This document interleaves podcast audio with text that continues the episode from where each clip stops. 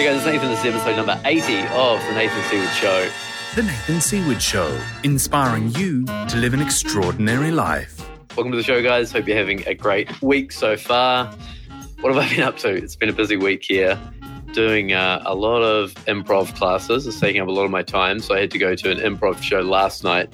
Uh, we have to see two actual shows as part of the improv class. So I went to my first show last night. And it was very exciting and also terrifying because we have to do our own performance and show at the end of the month, which is going to be, um, I'm not going to tell you the date in case you guys want to come and see me. Uh, but that is going well. So doing improv, really enjoying it, starting to get to know the people a little bit better and starting to flow a little bit better in the in the scenes. That's been a lot of fun. Uh, heading out to LA this weekend, which is going to be great. Working on some new products with a, a business coach out there, so I'm excited to share those with you. And yeah, just busy times. So hope you guys are doing well. Uh, we've got Machu Picchu coming up first week of August. So if you guys are interested in that, uh, reach out. It's going to be an awesome time. Six uh, really cool people going down to Peru for a week, hanging out with me and Adam Quiney. And yeah, super excited about that. So reach out if you're interested in that. As always, don't forget to leave a review and a rating on iTunes. If you do, uh, I'm going to shout you this book. I'm going to pick one review next week that'll win a copy of this. It's called The Daily Stoics by Ryan Holiday. It's a daily uh, little dose of stoicism. I read one every morning, and uh, it really kickstarts my day. So yeah, please jump onto uh, iTunes or Apple Podcasts, leave a review for the show, and I will love you guys forever. Uh, let me introduce my guest for today. Uh, let me tell you about Re Perez. Re is a seasoned brand strategist, thought leader, and CEO of Branding for the People, which is a leading branding agency that transforms and mobilizes brands for high growth entrepreneurs who are committed to making a positive impact or social impact on people's lives. And since 2011, Re's agency has successfully led hundreds of branding engagements around the globe that have impacted millions of people. Re, welcome to the show. What's up, Nathan? Great to be with you again. Good to see you. Good to see you. Uh, you're in Austin now. Yeah. Yeah, no, I've uh, been in New York for 26 years and then uh, did San Diego for four years. And now a cool, hip, fast growing city of Austin, Texas. Yeah. How's the move been? Are you guys settling in there? It's been phenomenal. It's a great group of entrepreneurs, great community, good food, just lots of uh, lots of things to do. Kind of keeps me keeps me young and fresh and, and vibrant. it shows. It shows. That's great. Um, I want to touch on uh, how we met briefly because it was through James Butler, and you know, any excuse yeah. to talk about James, I like to kind of keep uh, his memory alive. Yeah. So uh, James Butler was a great friend of mine, and he also worked with you for a period of time. And uh, if you don't know, James was a good friend of ours, and he passed away in uh, October last year. And um, yeah, I guess we met at his funeral, right? Just trying to. We did. Well, we did call it a, his uh, his celebration, his celebration, celebration of life. life. Yeah. yeah. James was a phenomenal guy. What what was the impact he had on your life? Just briefly. Yeah, interestingly, so I was at the time I was not looking for uh, you know a coach and uh, we met at a conference that I spoke at. And uh, I don't know, he just reached out and uh, he pitched the idea of working with me. And I was like, huh. I was like, I'm not really looking for this, but uh, why not? Maybe there's something there. And that's kind of like an interesting sort of quasi whimsical decision that I made for the investment that it was. Um, but I, uh, in retrospect, I actually don't regret it because he's made a huge impact on sort of, um, you know, adding things to a lot of the personal development and growth work that I have done. But um, his impact really helped me remind myself or get to the core of who I am and who I'm not. And also maybe some of the areas that, I mean, not maybe, but definitely like an area that I sort of, uh, sort of brushed under the carpet uh, as something that was in, uh, you know, when you do shadow work, if you've ever done any kind of personal, I'm not you, I know this is your line of work, but if, for people listening in, if you ever done any kind of shadow work, you kind of really go, you dig deep, and you kind of uncover some things about yourself that, um, you know, good or bad, it sort of uh, has helped you in your life and has probably limited you in some aspects. And so I, I got reminded about that. And that in and of itself shifted, I guess, everything in terms of my context for why I do what I do, who I am, and that some of the decisions, the day to day decisions that I might make. So mm. um, it was a huge loss, I think, for the world, not just for for me and for you and and Leanne and our friends and his community, but I think it was a huge loss because who he is and who he was and well who he you know who he represents for me is um just the quintessential like integrity masculine feminine energy like growth live your life to the fullest there's a lot i can go on and on we can have a whole yeah. show Butler. we can. I saw. I, I, did a on this podcast. I did an interview with him in the the, the two year anniversary of that episode. Just popped up on my my memories last week. This is kind of a nice moment. Yeah, I listened to that. It was uh, emotional, just kind of hearing him uh, in his interview.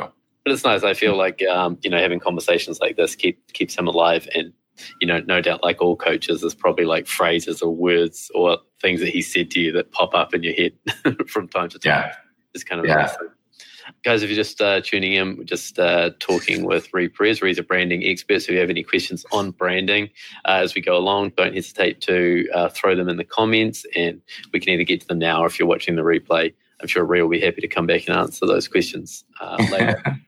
yeah. So, uh, a lot of people listening to this are new entrepreneurs or trying to start their own business. So, before we dive okay. into the branding stuff, can you, can you give us like the the two minute rundown of your journey into entrepreneurship? Some of the maybe the, the highlights, the turning points of your journey? The, the, the highlights and turning points. Yeah, well, you know, I'll I'll try to be as succinct as possible, but uh, you know, I've been in branding for I suppose over 25 years if I really think about the math of it, but for quite some time, but uh, you know, ins and out and you know, I've had um, I sort of fell into it to be honest. You know, I've always been fascinated and interested in sort of perception and how you know how people perceive you and how that influences impacts the decisions that they make um, in connecting with you or, or whatnot. So because i you know if we get into this but you just my own personal journey is like just dealing with my own self-perception and my perception in the world and how i've always been different uh, in any circle that i'm in and just kind of wondering what that was about. And so i don't know i think things led me to this path of into branding and i got kind of recruited by a like a former mentor of mine in branding, and I worked for his a small boutique branding firm. And anyway, through a series of events, kind of led me to working at the, one of the top global branding firms, and had the opportunity to work with a lot of really smart, some of the brightest branding professionals in the industry, working on Fortune 500 companies and like high profile businesses. And my last post, you know, sort of, uh, I got laid off from a couple of the positions that I was at uh, through corporate resizing or restructuring or whatever you want to call it. But I'm thankful that it did because then my my last post, I was actually still in New York, and uh, they were asking me if I wanted to come in full time at this one consulting firm, and I was like, I don't actually want to live here anymore. I don't want to come on full time. And I think that was just my my soul or whatever, just kind of telling me like something else is out there for me. But I didn't know exactly what it was. And I got this position in. They said, "Well, what about working in Dubai?" And I was like, why not? Let me go live internationally and work in Dubai. And anyway, through a series of events, I just, um, that position didn't ultimately work out. I went through a series of personal, life changing events that led me to take uh, about six months off and come back to New York and just figure out life and figure out what I want to do. And, and I know it's something around branding. Like uh, there's nothing that I disliked about branding. I, I think I just just lost the passion for working for the kinds of brands that I was working with. And through a series of like journaling and meditating and personal development and spiritual retreat and in Sedona, Arizona, is I um I just got clear on on creating my own agency and uh, eliminated the fear around starting my own company. And I wanted to work with brands that were making a positive social or economic impact in other people's lives. And that led me to the concept of branding for the people. Yeah, very cool. And, and obviously, your company is very successful now, doing very well, growing all the time. But imagine in Sedona at the time, you have this idea, you're reconnected to branding. you confronted some of the fears about starting a business, but you didn't know it was going to be, I'm guessing, where it is now. So I had no idea. Yeah. It started with, I, just love these moments where you had the seed and the idea and you kind of knew where to go. And it's cool to see that it's actually worked. But how did you get through that initial period, the initial fear, growing it? Oh, man. You know, so the part that I didn't tell in that story, which you know I share sometimes, but you know I don't want the focus to be on it because for someone who doesn't know me, they might just they might not understand sort of the depth of how this impacted me. But I I went through like a personal uh, breakup, and someone I thought I was going to spend the rest of my life with, right? And and it's not a very good story. That's, that might be starts as well. yeah. And I was like, at the time in Sedona, I was mostly there to just heal and to just sort of deal with that and understand why this particular breakup just shook me to my core. And I just, you know, I was in a lot of pain, you know, as Eckhart Tolle might say, it's like your pain body sort of, it was like a pain body relationship.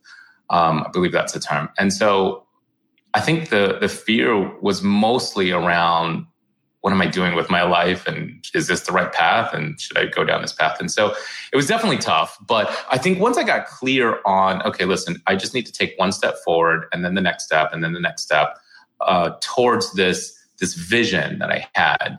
Like I didn't need to know, I didn't need to figure out everything. I just needed to just take the next step. And so that's exactly what I did. And, and I think that's one way in general to sort of just get past through your fears is just to take action because action begets action. So that's really how I dealt with it. I just put my emotions aside and just took action. That was one. And then the other thing too was just surrounding myself with the energy that I needed to be around. And so I could have easily went through a downward spiral and just like victimized myself. You know, I still allowed myself to to heal and cry and all that sort of stuff. But I mostly surrounded my space with positive energy, people who supported me, family that uh, championed me. And that helped me get through all of that to then just be saying, okay, when you're at like what seems to be like ground zero for yourself, there's nowhere to go but up. And so I think that's sort of what was the driving force. Mm. And how close is it so that the vision that the company has now, or the mission, let's say, that the company has now, how close is that to the, the kind of the thing you were trying to create when you first started, the dream that you had?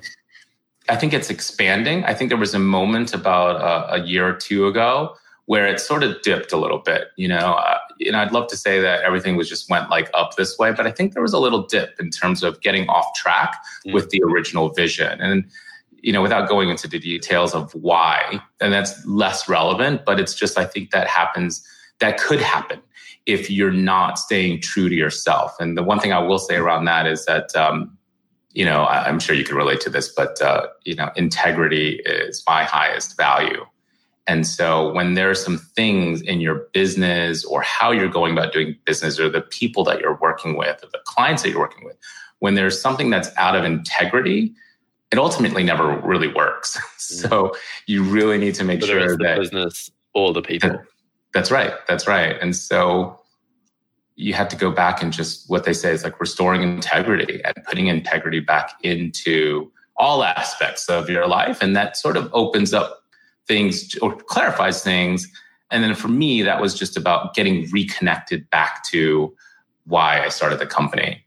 And, you know, I went through some organizational shifts recently uh, last year, which prompted me to sort of get grounded in, you know, what's happening with, with clients and entrepreneurs. And that sort of reconnected me back to why I started the company. So we're still consistent. And if anything, I'm really on a trajectory of just expanding that vision to more people and I would say more entrepreneurs, more business owners, but more people, because I think at the core of really what I'm out to create is is transformation, is people not living their life in fear, but also people living their life fully in authenticity. And I think while that might be an overused word in some circles, but if you really just pay attention to that word and that concept and that uh, mindset of just being purely authentic, I think it applies to everyone. And I think businesses, uh, people uh, in general could really use a good dosage of reminding themselves to be exactly who they are and exactly who they're not. Yeah, and this is why yeah. I love you so much. And why I wanted to have you on here because it's you talk about branding from a place that I haven't heard before, which does come from this underlying sense of how to be authentic, you know, for yourself and how to bring mm-hmm. something authentic to the world. But then on the other side, yeah. also to do that so that it has social, you know, change or social impact. So yeah. I think we're very aligned in both those ways. And authenticity is really where my business starts. You know, that's working with people. It's all about finding their truth. You know, getting them to be really honest about themselves and then owning what they truly want. It's all about authenticity. Yeah, I mean, you could relate too because right, you you went through a similar journey. Yeah. Right, uh, and I think you wouldn't be doing the work that you're doing now had you not got reconnected back to what's authentic to you. Yeah, well, that was the hardest thing. I mean, I, I went through a bad breakup as well and started working with a coach after that. And it's funny how the breakup led to a shift in business, you know, for both of them. But yeah.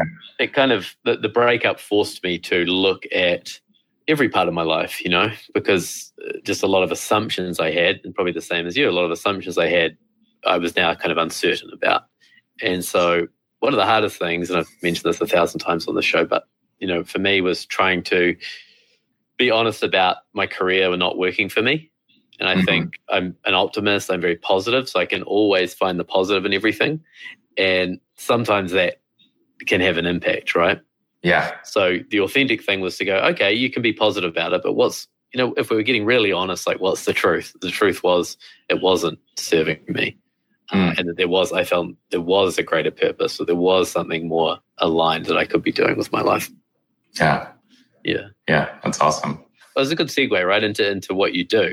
And I'd love you just to talk a little bit more about how you see branding and just the you know sort of different philosophy you have around branding, personal development, authenticity. A lot of different definitions of branding. I think people are unclear about it. There are. I mean, listen, branding is sort of a it's a very broad term. It's a very catch-all term. Right. You know, kind of like how AI is a very very broad term right now. Like it can cover the full spectrum of things you know how i've been trained and what the definition that i use in my career is uh, that your, your brand is a desired perception and you don't own your brand. It resides in people's minds. And so therefore branding is a process for influencing and creating the desired perception that you want. And that's distinct from marketing which we'll get into but you know it's about really creating a, the desired perception that you want. I think the other part that i don't always talk about, which kind of seeds into just my own philosophy of things, is that before you can create a desired perception in the marketplace, you have to have that same perception of yourself first. And they work hand in hand because anyone can sort of give you the best branding, make you look however you need to look. If you need to look high end, if you need to look influential, if you need to look, I don't know, approachable, whatever the adjectives are, if you need to look a particular way, I think the real power is that when it's actually consistent with who you see yourself to already be. Then, if you're not doing that, then I call that false advertising or false marketing. You are presenting something to the outside world. And then when they come into the house and they come into the living room, it's like, wait, where am I? You know, and this is not consistent. And, and that's one way to sort of hurt your brand uh, is to create that inconsistency. So anyway, that, my, that, does that come from a desire of going, you know, I don't, I don't want to be seen. I don't want the true me to come out. I want to put this image out into the world. I want to kind of make up this image. I think there's a couple things that might be going on in, in my view. I think, uh, I don't know that there's one specific thing, but some of the top reasons why people might do that. And maybe we've all done that to some degree, right? But it's being aware of like the, what the driving force is. I think one of the reasons is sometimes it's a matter of wanting to not exactly like fake it till you make it, but like create a brand that that pulls you into you action, yeah. that lifts you up. Yeah, like it gets you to like a, the next level. And ostensibly, all of us should be wanting to get to the next level, but that level should be consistent with your journey, not to so to next level that might be representative of someone else, for example. So, I think there's that aspiration of creating something that uh, that is not exactly all of who you are yet, but is who you are. You just need to step into it. Mm. Um, that's one. I think one, I don't particularly care for this approach or reason why, but I think sometimes it's very easy to get clouded by what the gurus and what the experts and what really successful people before you have uh, demonstrated. And I, I think sometimes people aspire to be like that and to change their brand so they can mimic or they can flat out sometimes copy what someone else is doing. And so they want to have that same level of success and they want to take some shortcuts. And so they change their branding to create the perception that they're like that. Um, the reason I don't like that is because that's that person's journey may not necessarily be yours. But I think the other reason why, you know, someone would do that is, well, I think it's just a matter of um, allowing themselves to be seen and being okay with or actually one of the reasons why they won't do it is because their fear of like how they would be perceived and how people would judge them. But what I always say in that context is when you're truly being yourself and you're truly being authentic, it doesn't friggin' matter if people love you or hate you. In fact, you're going to have that. It just gets bigger. There's more people that hate you the bigger you get or the more influence or impact that that you have. It's inevitable, you know, that people not everyone's going to love you. The other thing that I say around that is that's when you kind of know you're building a really good brand when you your personality is so strong and your point of view is so clear that people know exactly where you stand and exactly who you are and who you're not. And so they have a choice to be able to say, oh, I love this person or I don't. It's when people are in the middle, it's when people are kind of on the fence, when they're in the context of how can I be liked by everyone. That's where it gets a little muddy where people don't necessarily know what they're buying. They just know that you're a nice person. Mm. Do you understand what I does that make yeah. sense? yeah, totally. Yeah, and I'm interested to hear like to define this a little bit more. But it's what I felt for myself was I'm looking at my customer and thinking like, what does my ideal customer want, and how can I? Let me just exaggerate, but how can I pretend to be that brand because I know that's what my customer values. Right. Um, and you're kind of saying, okay, well, instead of being over there, you're starting over here on the personal side or the business side. That's right. Mm. That's right. You know, because, you know, like I said, all of us have done, self included, right, have done some degree of wanting to portray yourself in a particular way such that you're maybe liked or maybe accepted or maybe even just, uh, you know, if you want to win a client, for example, that you want to put your best foot forward. Like I get all of that. But I think when it becomes the driving force of the context of why you want a client or why you want a relationship or why you want to connect with someone, you know, I think that's where you can fall into a trap because, and I said this recently, I even have to tell prospects. Um, I even told my team, we had a team retreat last year. It's like, I'm actually not interested in being liked by you like I'm not interested in being loved by you or like that's never my context. And don't get me wrong, it's not like I'm out to be an asshole or it's not like I'm out to be disliked by my team or my clients. That's just not my context. And I can say this with you because you're in the coaching, personal development space. It's my context is what I'm committed to. And if you think about all the leaders, the world leaders or people who are up to something, they have a commitment and that becomes the context. And when you're in your commitment, it doesn't matter if you're being liked or not. It's what you're committed to, is what's driving your actions. And so I'm committed to my team. I'm committed to the vision of the company. I'm committed to my clients. I'm committed to what my clients come to me and tell me what they're looking for. They're looking to build a brand that's authentic. They're looking to grow their business. They're looking to whatever the goals are. It's like, all right, if that's your commitment and you're committed to working with my agency to help you, sometimes I might tell you things that you might not want to hear. And I think that's every, how everyone should be. Like, just be real with me. Like, even on our conversation right now, what I love about our conversation is we're just real with one another. You know, put all the BS aside and we're just real with another. And I can count on you to, you know, call me out on things. Not because, you know, you're being an asshole. It's not because you're, you're probably committed to people around you living their best life, living an extraordinary life. And whenever you see something that is short of extraordinary, you probably call them out on it. Yeah. So anyway, just on brand. yeah. Yeah, someone uh, said to me last week after our show last week, they were like, "Oh, do you ever worry about clients or potential clients hearing you like share so vulnerably, like your weaknesses or like you know?" Because I'm very honest on the show, and I was Yeah. like, "No, because that's that's not my commitment. My my commitment is not to pretend to be someone for my potential clients. My commitment is to all I'm thinking about when I come on here is how can I be vulnerable and how can I stay connected to my guest. Yeah. That's it. That's my commitment. Yeah. Yeah. And I think it's that the difference is between being loved and being respected. And that's what I felt when you were talking. I was like, okay, yeah, I, I get the goal is uh, not to be liked or loved by everyone, but I know because you're attached to that commitment, you'll get a lot more respect. People will respect you. Yeah.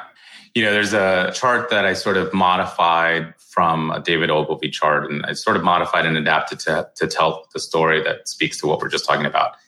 Uh, sort of imagine a, uh, a grid, right? Like a two by two grid. And on the x axis, uh, on one side of the spectrum, it is conflicting values. And then the other side of the spectrum is shared or aligned values. And then on the y axis is um, impact, like high impact versus low impact. And the reason I'm framing this whole chart for you guys is because you can populate all four of those quadrants. Um, if you think about on the bottom left, it would be sort of conflicting values and low impact. These are brands that we ignore. Right. If you have conflicting values, you know, value system with a brand, and you're on the Well, upper left example quadrant, of that, just to make that real. uh, brands that we ignore, just brands that don't like, really. like a conflicting value. What would be an example? well, let's see. Let me pick another example besides uh, politics. But let's just say integrity wasn't your value. Then I'm not going to align myself with a brand that doesn't also value integrity. Right. I don't support brands that don't value treating their employees fairly. I don't support brands that don't value diversity and acceptance of all sorts of people, whatever their preferences, identity, uh, societal identity markers are. So that would be like, a, you know, if that's not a value mine, I'm not going to support that brand. But they don't really impact me. Like they don't do anything. They're they're not really solving my problems, my day to day problems. So these are brands that they're just really not in my awareness. I just ignore them. They Right. don't influence me. They don't do anything for me, and I'm not really their values contradict with mine. But let's just say that they they also have contradicting values, but they have like a high impact on me. Like they're in my face, they're very pervasive, but it's a negative impact. And these are brands that I hate, to use a strong word, right? It's like, ah, I just hate these brands. They're so not aligned with who I am, and they're making such an impact, a negative impact on me. On the bottom right quadrant, if you if you can think about the spectrum that I just created, um, which points to what you just said, Nathan, which is there might be brands that you have a deep connection with on the level of values and, and beliefs and and you have shared values but they might not be solving your problems. They might not be having an impact on you. So these are brands that you just might respect right? Like i respect that brand because i believe in what they're up to and i believe their manifesto but they're not really like i might not be the target audience. Or not really solving my problems. So these are brands that i respect. And it's the upper right quadrant which is where I say the the goal would be is to with your target target audiences is have a align yourself with other people and other brands that have the same shared ethos, the same shared value system as you, and that also have a high impact on you that solve your problems. And these are brands that we love. So it's either you're a brand that people ignore, you're a brand that people hate, you're a brand that people respect, or a brand that people absolutely love. And that's where you mm. get your raving fans. Yeah, beautiful. So if we take that then, is that where you try to take people? Like if someone comes in the door, that's where you're trying to get them to? You know, I think that's just one tool that we yeah, I would say in short, that's one of the one of the things that attitude like uh, think of it as um, there's lots of tools in the branding toolkit sure. uh, that's that's one of them is obviously creating a brand and you know knowing that uh, you're creating a brand that that your ideal target audience is absolutely love for sure. Yeah. What is your process? So if I walk in the door and I say, "Hey, I think I need a brand," uh, do I need a brand? Does everyone need a brand? How would you start with my brand? What is the process that you would work with someone? Well, okay. So let's say you walked in the door. Um, no, like uh, values not aligned. uh, so okay. So I think the first part is, uh, you know, as Simon Sinek talks about the uh, start with why. You know, I always like to say, like, why does someone want to build a brand? From my perspective, like, of course, it's self-serving for me to say that everyone needs a brand, but um, let me just sort of get a little more context to that. But uh, sure, everyone can benefit from branding and the process of it. But when people walk through my door, my virtual door, or on a call, I ask, why do you want a brand? And what I'm listening for is they want to build a brand because either they're driven by fame, money, or impact. And so for me, I kind of look for more so the impact part. Now, don't get me wrong, will certain brands make you more, eh, when you're making impact, will that make you a bit more famous? Will that make you a lot more money? Sure. But it's the overarching order more impact often. That's right. So I kind of look for why someone wants to build a brand. If it's just to make something look prettier, or and the other, I'm sorry, the other thing, this actually is really a better way to frame it. But I also ask people what what is it that they want by way of branding? And is it uh, they just want a logo? Because branding is so much more than a logo. Um, I, I, just talked about branding being a, a, perception, and that really is a multi-sensory, multi-layered way of being in my mind, rather than just uh, getting a logo, getting a website, and like you need all these tools, but um, it's really about shifting your whole way of being in my mind. I know this sounds for someone who's looking for like hard, like I can give you like the hardcore aspects of the process of branding. But I think it first starts with the mindset around branding or the philosophy around branding. And for me, it's like, it's the whole having versus being. Like you can have a brand or you can just be your brand. And um, being a brand, I think, is, in my opinion, those are the brands that are a bit more successful because they're not trying to be anything other than just exactly who they are. Do we all have like do I have a brand now even though I have never thought about having a brand? You do. So let's just say you have a brand by default. So everyone has a perception in the marketplace or around the people that they're communicating to by default. And you may have been in intentional or unintentional about it, but it's when you take a step back and you consciously define how is it that you want to be perceived in the world, then you're being more intentional about your brand. You're being more intentional about that desired perception. So, yeah, that's a great question. It's like, yeah, you already have a brand, even though you've never thought about it. The difference is, is how much is the perception that you have the right one? Or the one that is the fullest expression of all of who you are. Yeah, because I might have a brand, but I might not be showcasing everything about me. I might not be fully showing, yeah, some of the parts that I say are really important, but I'm not actually expressing those. Yeah, and the beauty of it, Nathan, is it really is, uh, you know, maybe there's other layers of you that that needs to come out at different times, but the beauty of it, it's like an ongoing inquiry of. Um, seeing if the perception, if everything that you're saying, everything that you're doing, and that getting the perception that you want in the marketplace. And you kind of have to just have to pay attention to find out, maybe even ask, how do people perceive you? You know, and do a self evaluation to see it's like, wow, um, people are creating a perception of me, and that is either consistent or inconsistent or a fraction of all of, of how I want to be perceived. So it's kind of like this ongoing dialogue that you're having with yourself and the people in the world that you're communicating to. Mm, yeah, it's interesting. I think if I think about my own brand, I'm very clear and I think I'm very, uh, I know what my values are. I'm very self aware, but I think I probably do like try to be the everyman mm. too much. And I think I dilute my brand or I do try to be liked. So I think for me, my brand, it would be more about highlighting some of the things that I think would probably be a little bit more polarizing. Mm. Yeah, that feels a bit scary to me. It can be because uh, for all of us, right? Uh, to some degree, we all have some survival mechanisms of, you know, yeah, and whatnot. yeah. yeah. There's nothing wrong with it. I think just being aware of like, wow, you know, and this goes back to what I was saying earlier, just about context and what you're committed to. Because if your commitment was everyone in the world living an extraordinary life, for example, right?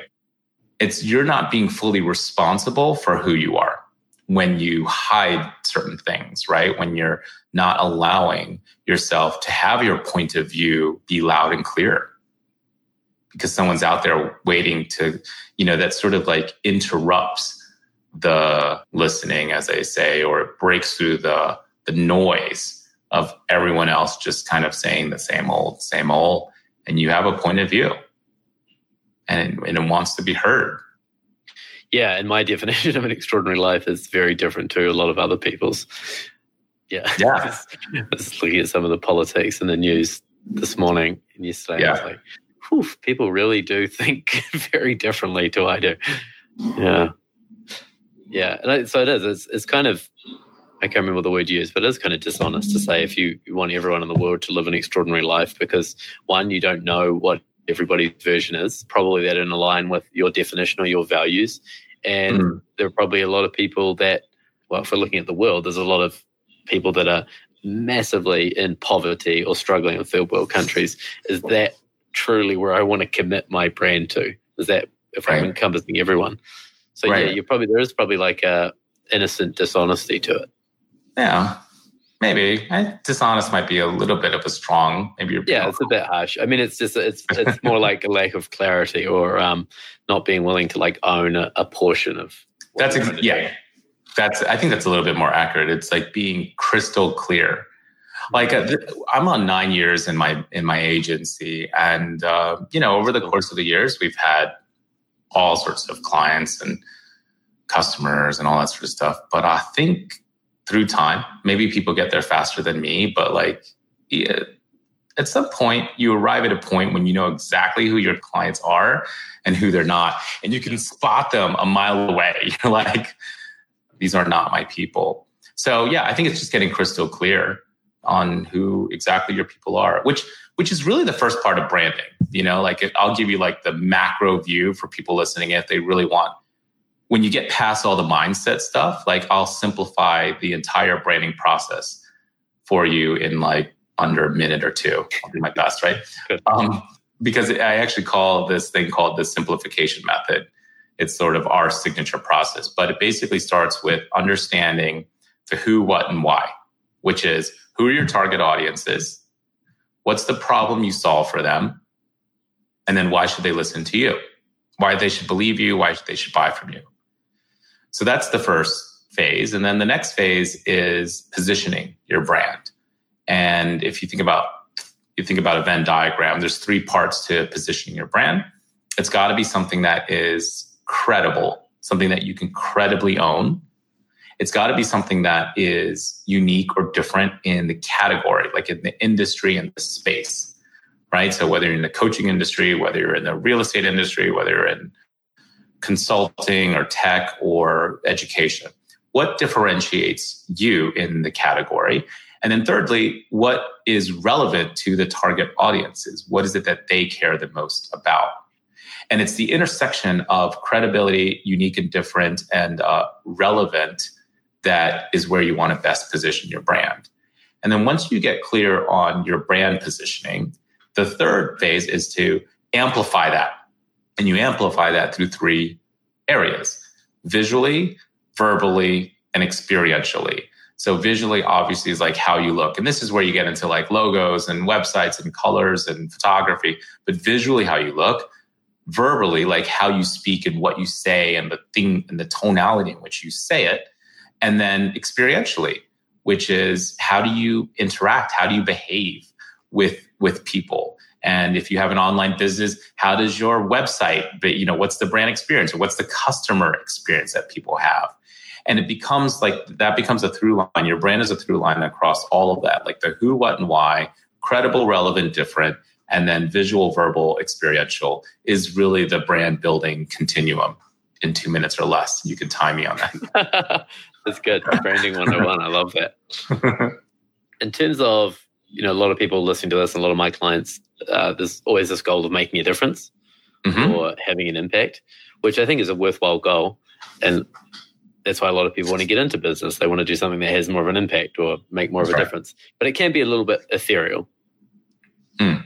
And in your experience on both sides, one, you have a business that is impact driven, and two, you're helping people go from I want to make an impact to going, what impact is it do you want to make or what impact do you make?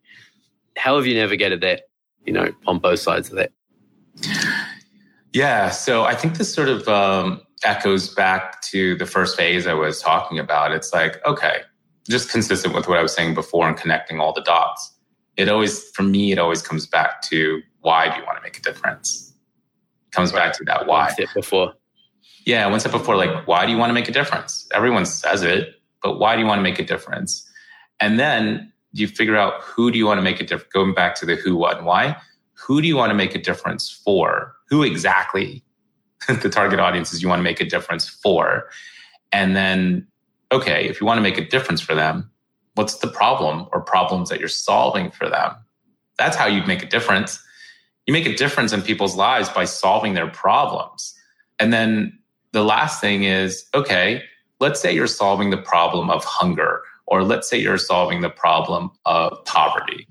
Okay, well, why should people listen to you to help solve that problem? What is it about you that you're bringing to the table that can uniquely or, or credibly or I don't know, like what is it about you that can solve that problem. So I basically break down something that is really ethereal in your words mm-hmm. to something that's very practical, and tangible, and tangible.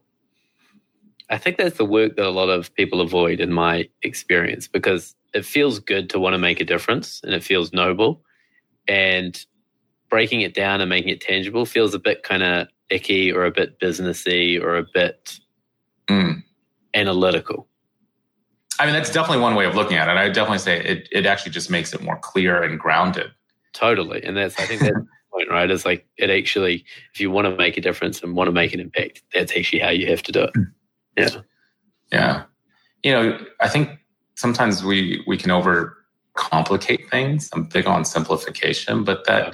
that is really simply it if you want to make a difference. But it, it really, when I go back to the why, I mean, listen, there are some people who want to, support organizations or nonprofits and have an impact because they want i'm going to be really extreme for a moment and this might piss off some people i don't know but some people might be doing that as a marketing lever. They might be using it as a marketing tool to show that they are a good organization and so more people buy from them. That's on one side of the spectrum. But usually or at least a lot of people that i know they're usually making an impact making a difference, and they're not so braggadocio about it. You know, they're like they just they just do that because it's not a marketing strategy. Mm. It's not a marketing ploy. It's intrinsic. You know, when I think about Ellen, right? Like Ellen, uh, of all, she supports so many causes, and she's so humble about it. She's not really, you know, it's not what she talks about all day long. It's not in her marketing. Mm. I respect that. I respect that when people do something noble or worthy and, and impact oriented, and they're not necessarily looking for the recognition. It's because it's just part of who they are. Beautiful. Right. I just looked at the time. We're racing, race through 50 minutes. Oh, man. Um, yeah, we could talk all day long. Yeah. Super quick. Yeah. Uh, where do people find you if they want to learn more about your business and the impact you're making? Yeah, and I realized that we, you know, we definitely talked a lot about the mindset of it, but it, mostly I definitely want people to, when they're listening in on this, is they're really looking at, at least from my view, branding as a way of being, as a philosophy, as a discipline and an approach that can completely transform the trajectory of your business or your life. So, you know, if that way of approaching branding appeals to you, we'd love for you to check out more. Uh, it's we're just brandingforthepeople.com. Uh, nine years ago when I came up with that name, I was like, let me see if the domain was available, and it was. For, I got it, I think, for like five bucks. Um, so yeah, just branding for FOR, not the number four, brandingforthepeople.com. Awesome. Thanks, Re. We'll put that in the show notes as well. Last question. What is your dark side? And how do you embrace it? I knew this question was going to be coming. I love that. I was listening to some of the other interviews that you've done on on this. Um, Level vulnerability varies greatly, person to person. You know, I have. You know, I think it works to my advantage, and sometimes it doesn't. But uh, I think one of my dark sides is that I think I have a very uh, addictive personality. You know, I talk about branding being about this emotional connection and all this sort of stuff, but uh, a lot of times I lead with emotions.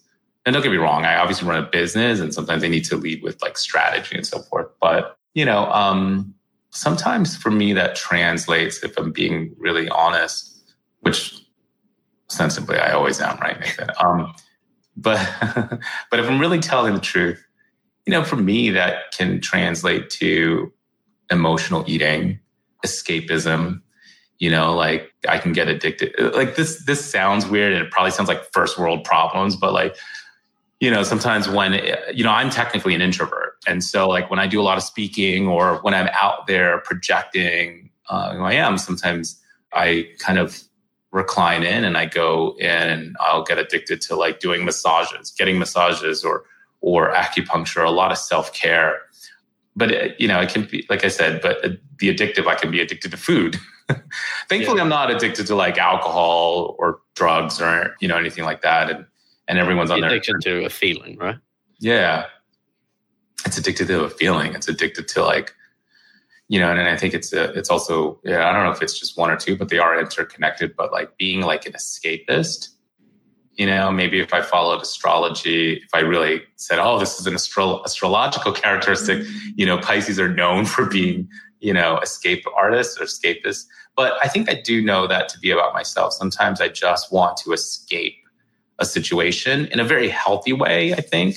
And maybe sometimes it can be it can be unhealthy, which is why I said it's it's put it on the category of a dark side. I think just being aware of that way of being about myself, you know, helps me to sort of control and get back on track if I find myself emotionally eating or overeating or yeah consuming and too much stuff, you know? Yeah, I, I so get that. It's like, I think the awareness helps, right? Like on the last weekend, I was really overwhelmed, very overwhelmed by New York, too many people, too much noise. And I was like, I think I just want to watch Netflix in bed all weekend. Mm, and yeah. but I'm I'm going to choose to. It's hundred percent escape. It's hundred percent numbing. I don't want to feel all this overwhelm yeah. anymore. And but I'm going to do it consciously rather than kind of just fall into a habit of doing it all the time. And I just like took the weekend out, buried myself in Game of Thrones, stupid show.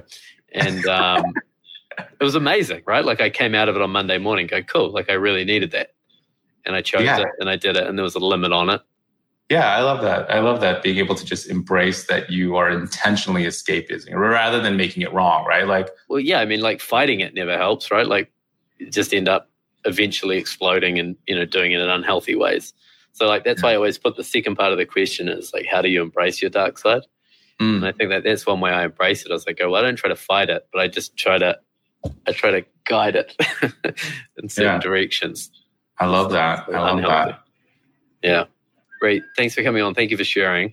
I love you. Love your business. And uh, it's been lovely chatting with you. Well, right back at you, Nathan. I love the work that you're doing, the, the people that you're interviewing, the impact you're making, and and all of who you are. And I'm so grateful, really, for James Butler for for who he was and who he attracted into his life. Because we would, you and I probably, maybe we would have met. Apparently, we have like over 500 common friends uh, on social media. But eventually, we would have met. But I'm I'm really grateful that we met through James Butler and we had an opportunity to connect. You're a great human being. So thanks for having me on your Thank show. Thank you. Yeah, it's a pleasure. Thank you, Re, and come back and see us again. Will do. Cheers. Thanks, guys. Have uh, an amazing week. Thanks for tuning in. Leave any uh, comments that you want, and we'll try to uh, get back to those as soon as possible. Don't forget to leave a review on iTunes, and I'll be reading the best one, and someone will get a copy of the Daily Stoic by Ryan Holiday. All right, guys. Uh, love you all. Have a fantastic week, and I'll be back next week with episode 81 of the Nathan Show.